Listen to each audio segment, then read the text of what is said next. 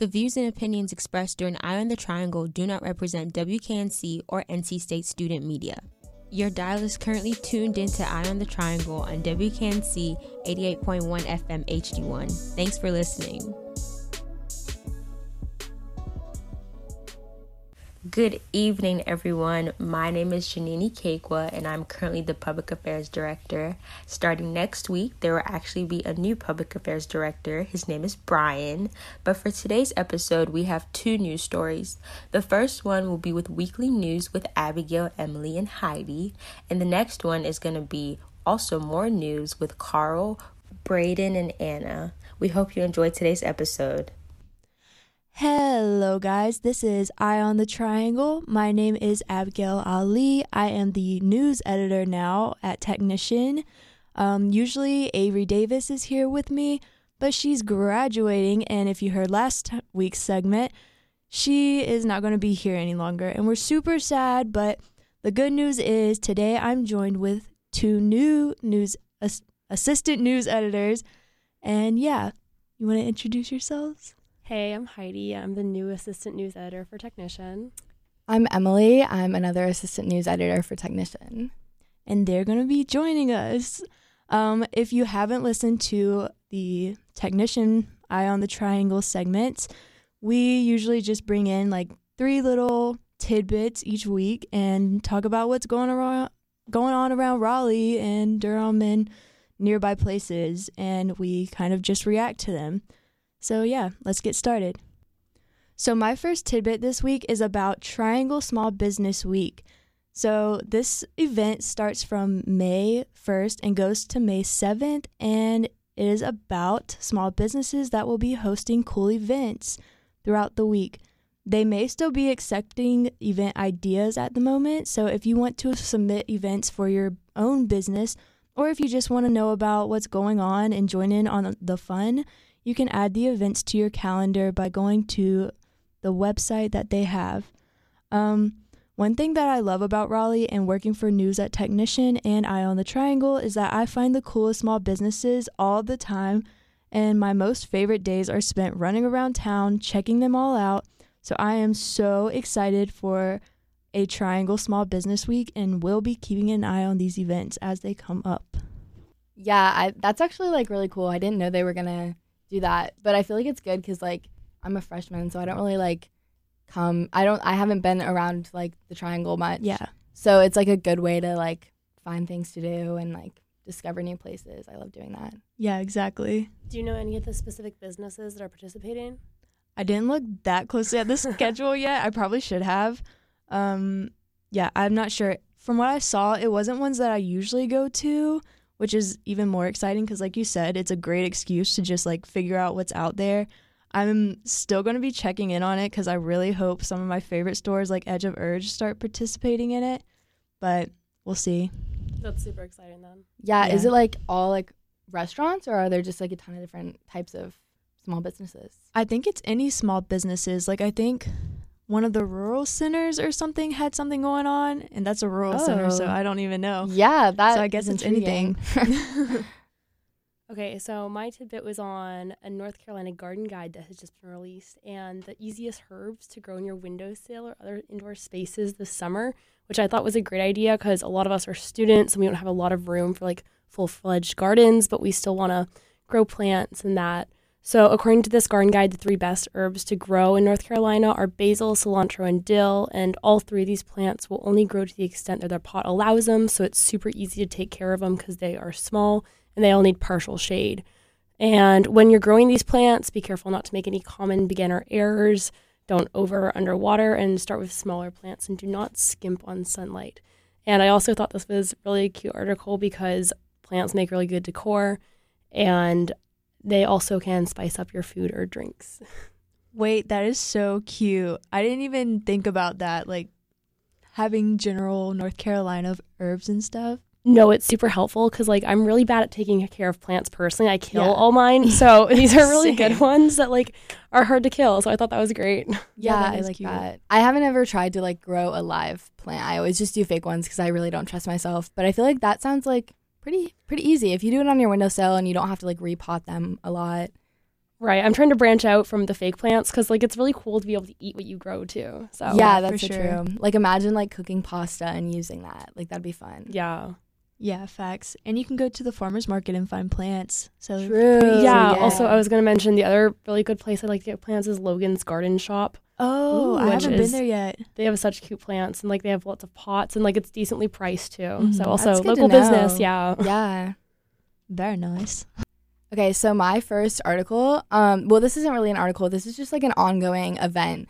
But I stumbled across the calendar on the Dorothy Dix Park website, and I didn't realize how many free events they have, which is so nice because I'm trying to branch out from doing, like, hanging out with my friends and just going out to eat all the time because I spend too much money. So they have this series called Get Fixed at Dix at 6 p.m. a few times a week, and you can do Tai Chi or yoga in the flower field. Wait. And it's completely free, and I thought it was kidding. I know. It's so nice, and especially, like, it's the perfect season to do that right now. Like, now that it is, like, lighter out, and so, like, you know, at 6 p.m. it's going to be, like, perfect. Like, it's going to be dusk, so it's not going to be, like, super light out, but it'll be, like, really nice. And then also it's just, like, great weather. My only reservation is that it's in a flower field, and I feel like I could just see myself, like, freaking out because, like, bees are, like, flowers or something. I just know that would happen to me, like, that happened to me before, and I just feel like it'd be fun to try, but I'm worried about the bees. So there's, like, an instructor and you just show up? Yeah, I think so. It's all on the website, so if you want to find out more, you can just, like, check out that. It's DorothyDixPark.org/calendar, or I just, like, Googled it, and it comes up. But, yeah, and they have them, like, all the time, so it's really cool. They have, like, a ton of options. That is so cool. I did not know Dorothea Dix had that, and I've been dying to go to a yoga class, but they're so expensive, low key. Yeah, that's so true. Oh my god. Yeah, it's fun because it's outside too. I like that. Yeah, that's so nice. So for my second tidbit, I am going to be talking about The Optimist. On April 15th, my favorite coffee shop in Raleigh, The Optimist, announced that they are going to be hosting a bi-weekly open mic night starting April 22nd. The events will be hosted by Neptune's Comedy and will start at 7 p.m. If you don't know what The Optimist is yet, and it is, like, the best coffee shop ever in Raleigh, and it has the cutest drinks all the time. Like, they always do seasonal stuff, like different fruits and stuff. Ooh. Like, I don't know. And, like, the coolest combinations of coffee ever. And I don't know, it's always so exciting. And they also have the best food, and they also host, like, so many events all the time, and it's just the best place in the entire world, and I highly recommend it. And so when I saw that they were adding a new event, I was like, oh yeah, we got to talk about this because it's just, I love them so much. That's so cool. I've never heard of them. What's your, like, recommendation for your coffee order? I like their matcha personally, but also their seasonal coffees are always so good. I've never had anything that's bad there, I don't think. Wow. Like, their food is also insanely good, which is weird for a coffee shop, I feel like. Yeah, do they have, like lunch food, or, like, is it more of, like, a bakery? They have, like, breakfast foods and then, like, lunch sandwiches, I think, is more their thing. I've always had stuff that's, like, on English muffins there, and, like, it's never missed. That sounds so good. I'll have to try that. Yeah. Like, it's also so exciting because open mic nights are so entertaining because there's, like, people who are so talented that show up, and then people who are, like, completely unhinged that also show up, and it's really entertaining. Yeah, I love it. And it's going to be held on their little patio, which is at the back of the restaurant, and I don't know, it's so cute. I love it. I need to check that out. You should. I highly recommend. Okay, so my next little tidbit is on the Art to Wear show. Art to Wear is a student-run fashion show of wearable art created by students, and the final show is taking place in Tally at 7 p.m. next Wednesday, so April 27th. And designers had to have two outfits back in October to be judged and critiqued by a jury in order to be in the show, and now they have finished collections of about 5 to 7 outfits each. So this is really cool, I think, because designers are given a theme and they're challenged to show their own perspective on the theme. This year's theme was dissonance, and there's little sneak peeks of each designer's collection on Art to Wear's Instagram, and if you go and look at them, they're really cool.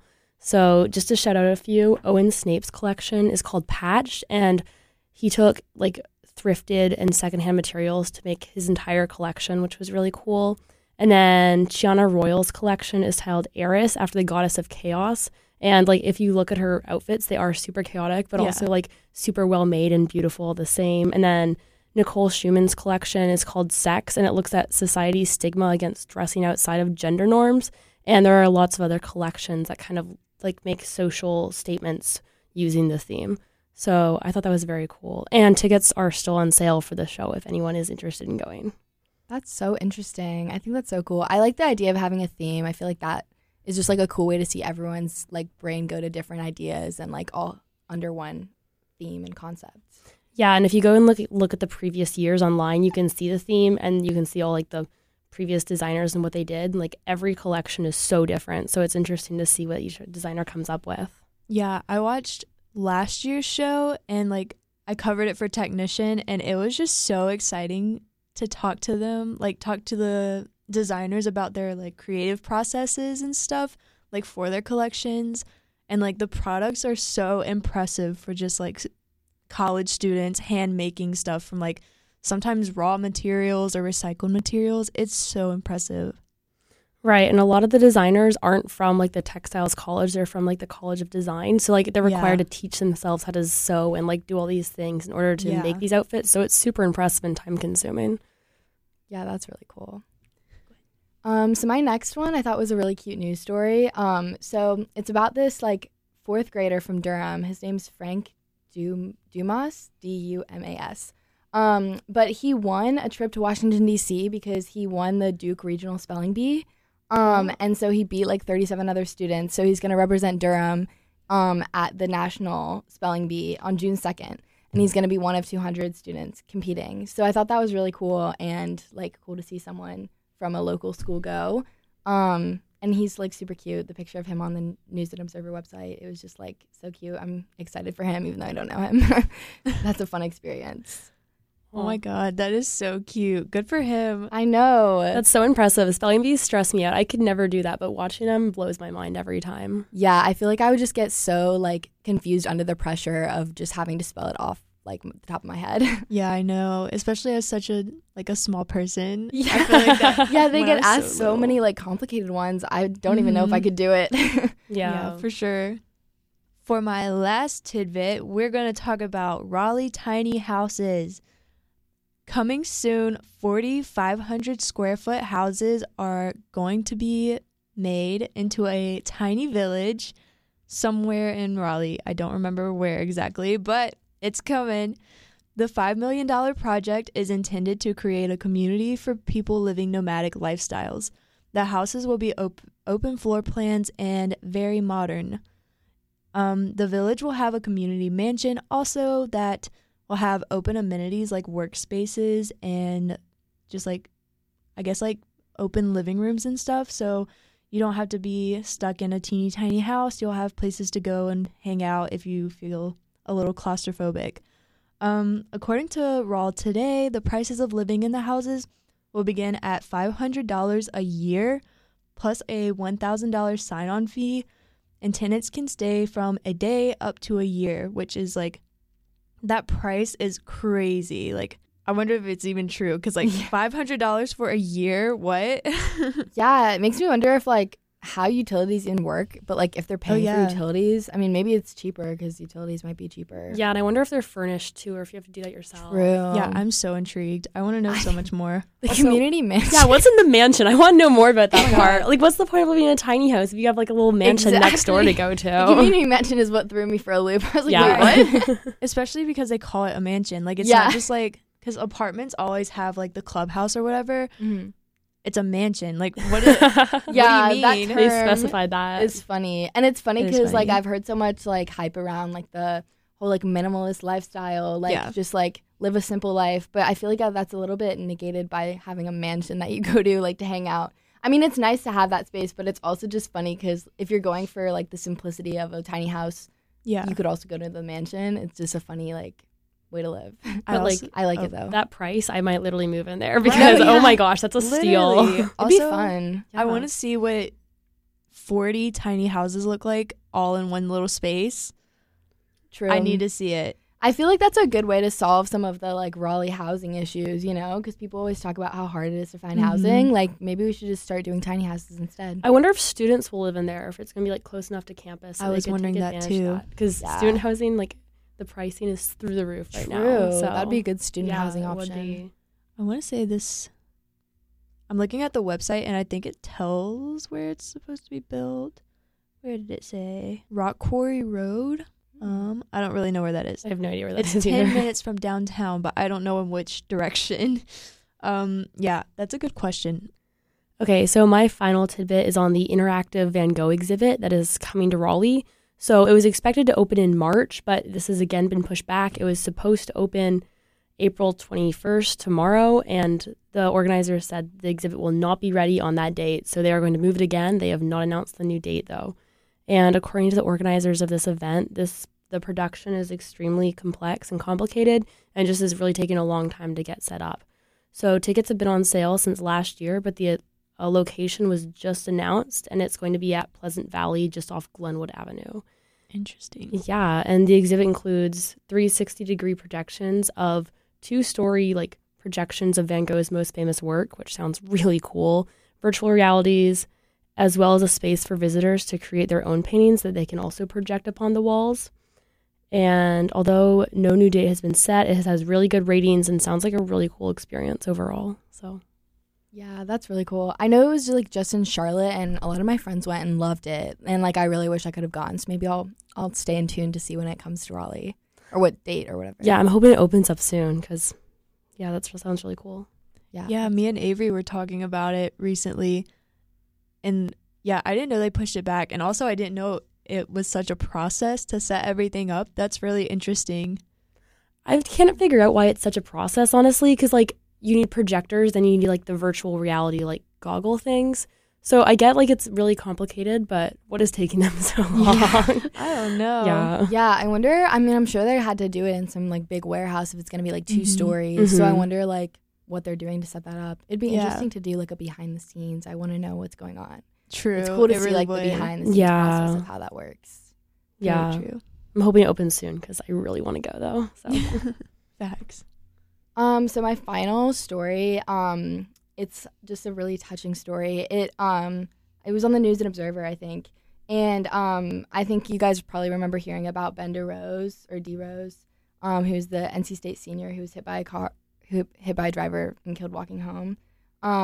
But it was, like, such a tragic story. But they just reported that, like, his organs were donated to 5 people and saved their lives. And I thought that was, like, a really cool way that he's, like, living on in these people. Yeah. And they interviewed one of the organ recipients, and they said he was, like, within hours of dying before he got Ben's lungs. And he was, like, so excited because he said now he can live to see his grandkids. So I thought that was, like, a really sweet story, and it's amazing that he's, like, had such an impact on so many people now. Oh, that is sweet. Yeah, that is a nice turnaround for such a sad event. Yeah, it's cool to see, like, how it's just, like, now so many people get to, like, appreciate their life because of him. Aw, that's so sweet. Yeah, I just thought it was cute. Yeah, that's a good turnaround, because that was so sad. I still pass by the little memorial in Crest sometimes, and it's so heartbreaking. Yeah. Well, guys, that is all we have for you this week. Thanks for joining us, and we will see you next time. Again, I'm Abigail, and I'm here with Heidi and Emily, and hopefully we'll start seeing you this summer, too. Bye! You're listening to Eye on the Triangle on WKNC 88.1 FM with your host, Kirill Espinoza Hine, one of the managing editors at Technician and a DJ at the radio station, although I will not say my DJ name for anonymity purposes. With me, I have Greta Knoll and Anna Rose. And they are here with me to report on a story they worked on for advanced news and article writing about the recent catalytic converter thefts across the Triangle area and COVID. Yeah, do y'all want to give me, like, a little spiel on the story? Yeah, so we basically broke down the story into 3 subsections. The first one focusing on COVID-19 and how these thefts kind of coincided with that. We would see, you know, COVID surges, and then at the same time or following that, a news story pop up somewhere about a bunch of catalytic converter thefts. And then if Rosie wants to take the next one. Yeah, so we have kind of broken the story down into three parts, that being COVID, of course, and then we have kind of media salience, which has been attributed to being part of the reason why we hear so much about these thefts, which includes kind of the Wolf Alerts that we get through the NC State emergency messaging system. We spoke with one of the NC State experts on public policy, Dr. Thomas Birkland, who said, you know, a lot of the reason why college students in particular have their converters stolen so often is because a lot of the time these cars are sitting kind of dormant in parking spaces for extended periods of time. And also we're just getting these alerts through Wolf Alerts, letting us know like, hey, like just let you know, somewhere on Wolf Village, a catalytic converter has been stolen from a car. Along with COVID and media salience, we are also discussing some of the more recent legislation, including the Clery Act, which does fine and criminalize the thievery of catalytic converters, especially those throughout the Triangle. And that was signed into legislation by Roy Cooper in 2019. Gotcha. What were you able to find in terms of like, you know, like the rates of catalytic converters being like stolen throughout the year? Yeah. So since COVID, and particularly, I believe in 2021, the statistic was gathered that since the rise of COVID-19, or at least the emergence of it here in the States in March of 2020, catalytic converter theft rates went up by 325%. Which is kind of nuts. And along, you know, with just the general value of catalytic converters on their own, they're also made up of really precious metals like palladium, platinum, rhodium, which have peaked in value even since, with palladium being estimated to go between $74 and $700 per gram. So we found that, you know, with people turning in these catalytic converters, they're getting a lot of cash. And part of the legislation actually cracks down on these kind of scrap yards as well, and junkyards who can accept these catalytic converters. So it definitely puts a penalty on that as well. Were you able to talk to anyone who had their catalytic converter stolen recently? Yeah. So Graydon actually spoke to a few people. I spoke to Jerome Levesey, who runs the Durham and Orange County Boys and Girls Clubs. And they've had 3 catalytic converters stolen since 2019. A big story came out in 2020 about a theft that happened to them in 2019, where a bunch of their buses had their catalytic converters stolen. And it was really expensive for them. And they ended up erecting like a 30-foot fence around their parking lot. But they incurred a lot of damages from that. The Durham Bulls, the baseball team, ended up doing a fundraising night and helped them to get the money to replace all of their catalytic converters. Yeah. And we kind of use that to open our story with kind of like a feel good aspect of it, how the community rallied behind them to get them back up and running. I actually talked to the secretary of White Plains Baptist Church in Mount Airy, North Carolina.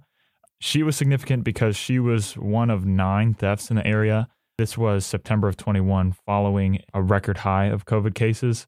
But she said her specific case, it wasn't that significant. They were able to get right back on track because they had an extra bus to rely on that morning. But the bigger thing was that it was one of 9 in the area. So aside from like the update on the Clery Act, has there been like anything that, you know, like authorities or like people have started doing to kind of like, I guess, help have their catalytic converters not get stolen, if that makes sense?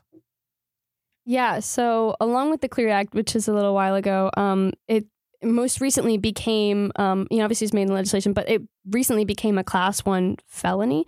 And it has a mandatory fine of about $1,000. And that was signed into action September 16th of this past year. And that was primarily sponsored by North Carolina Senators Tom McGinnis, Jim Burgeon, and David Craven. As far as making it more difficult to steal catalytic converters, the public policy expert, Dr. Thomas Birkland here at NC State, said him and actually a few people on his team are working on a ban that makes it a lot more difficult to remove from cars, because it's, I mean, catalytic converters can be removed as easily as like a snip. It's really not difficult to remove them at all. And they're not really that big, so they're easy to carry around. But he said that they are working on a ban which helps to secure them in place and makes it a lot harder to cut through and actually remove them. Gotcha. I guess like as COVID cases are going down now, like what are you seeing in terms of like catalytic converter theft? So we're looking at, you know, what COVID changed with our society. And that was more people working from home. And that meant more cars staying still through long periods of time. And that made more people victim or susceptible to these thefts. So as things started to open up, people started going back to work, cars got back on the road. It made it a lot more difficult. And that's why we see more and more it's just buses or utility vehicles that are the main victims of this. So the average person, as COVID kind of is on its way out, is less and less susceptible to these kinds of thefts. Well, is there anything else you guys want to talk to me about in terms of your story or anything like that? Yeah. So I'd say that they're estimating that catalytic converter thefts are really, really going to drop in number because they've now made an automatic service excellence license, which is for mechanics to obtain.